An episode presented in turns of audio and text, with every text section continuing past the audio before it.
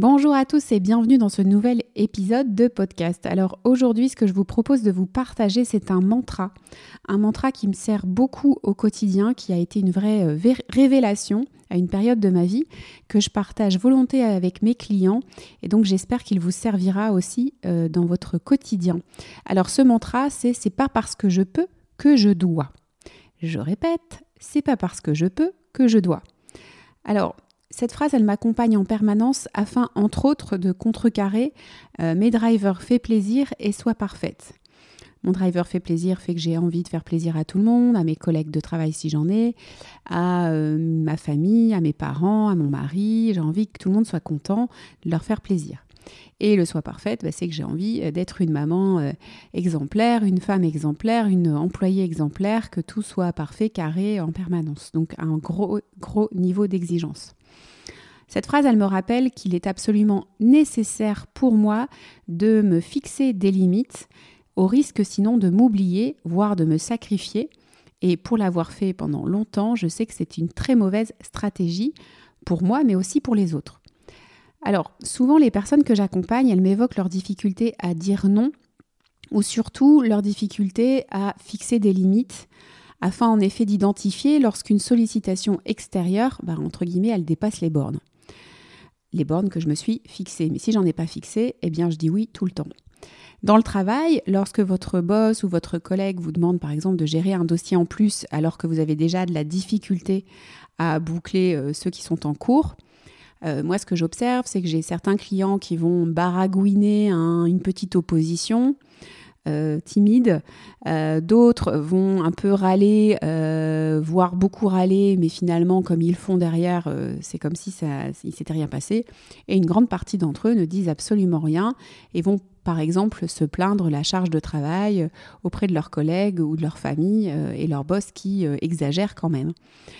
Mais finalement, ce qui va se passer, c'est qu'il y a cette demande en plus qui va finalement être euh, la plupart du temps traitée quand même. Ce qui peut décrédibiliser le discours qu'on a pu euh, tenir juste avant, puisque finalement, on fait. Et en fait, le on le fait, c'est à quel prix? En effet, à ce moment-là, il y a ce dossier en plus qui vient se rajouter. Et si j'avais prévu, par exemple, de récupérer mes enfants ce soir à 5 heures à l'école, eh bien, je vais essayer de trouver une solution pour que euh, mes parents aillent les chercher ou euh, les mettre à la garderie pour pouvoir finaliser ce dossier. Et finalement, c'est plus, plus, plus, et ça ne s'arrête jamais jusqu'au jour où on se retrouve à travailler le week-end, voire la nuit. J'ai une cliente euh, très récemment qui me confiait qu'elle faisait très régulièrement des nuits blanches pour rattraper son retard. Donc vous voyez, les limites ne sont pas posées et elle se laisse complètement déborder et absorber euh, par euh, l'extérieur. Alors moi personnellement, c'est euh, dans ma vie personnelle que cette phrase m'a le plus servi. c'est d'ailleurs dans ce cadre-là qu'elle m'a été, qu'elle est arrivée à mon esprit. Euh, moi, par exemple, je sais aujourd'hui que faire du sport est un élément essentiel de mon bien-être. J'ai besoin de mes trois séances de sport par semaine pour euh, me sentir bien équilibrée, me sentir bien équilibrée avec moi-même, mais aussi avec les autres. Or, avec quatre enfants, j'ai de multiples sollicitations et je pourrais renoncer à au moins la moitié de mes séances de sport si je n'avais pas ce mantra euh, en tête. Maman, est-ce que tu peux me conduire au bus? Maman, est-ce que tu peux faire un gâteau euh, euh, avec moi cet après-midi? Maman, est-ce que on peut aller à Lille faire les magasins? Ou encore, chérie, est-ce que tu peux aller chercher le drive? Ou est-ce que tu peux m'aider à faire telle ou telle chose? Donc, j'ai des sollicitations, j'en ai beaucoup, et l'enjeu pour moi a été entre autres de définir que pour moi, ces trois séances de sport sont importante, essentielle et que je n'y déroge pas. Et aujourd'hui, tout le monde le sait et on m'embête plus trop là-dessus. Mais en effet, à ce moment-là, lorsque je suis confrontée à cette question, est-ce que tu peux faire un gâteau avec moi? Or, j'ai prévu d'aller faire ma séance de sport. Eh bien, je, vois très souvent se pointer l'émotion euh, de, culpabilité parce que bah, euh, voilà, mon envie de faire plaisir et euh, d'être une bonne maman, eh bien là vient gratouiller un petit peu puisque là je, je, je, je n'accède pas à la demande de l'autre. Et donc la deuxième étape, c'est d'accepter justement l'inconfort de l'autre. Oui, quand je réponds non à l'autre, l'autre va être déçu. Euh, mais il pourrait aussi euh, être très content pour moi euh, de voir que leur maman fait du sport, s'entretient et fait des choses pour elle. ils choisissent peut-être à ce moment-là de ne pas être contents, mais ils pourraient aussi choisir l'option d'être contents pour moi.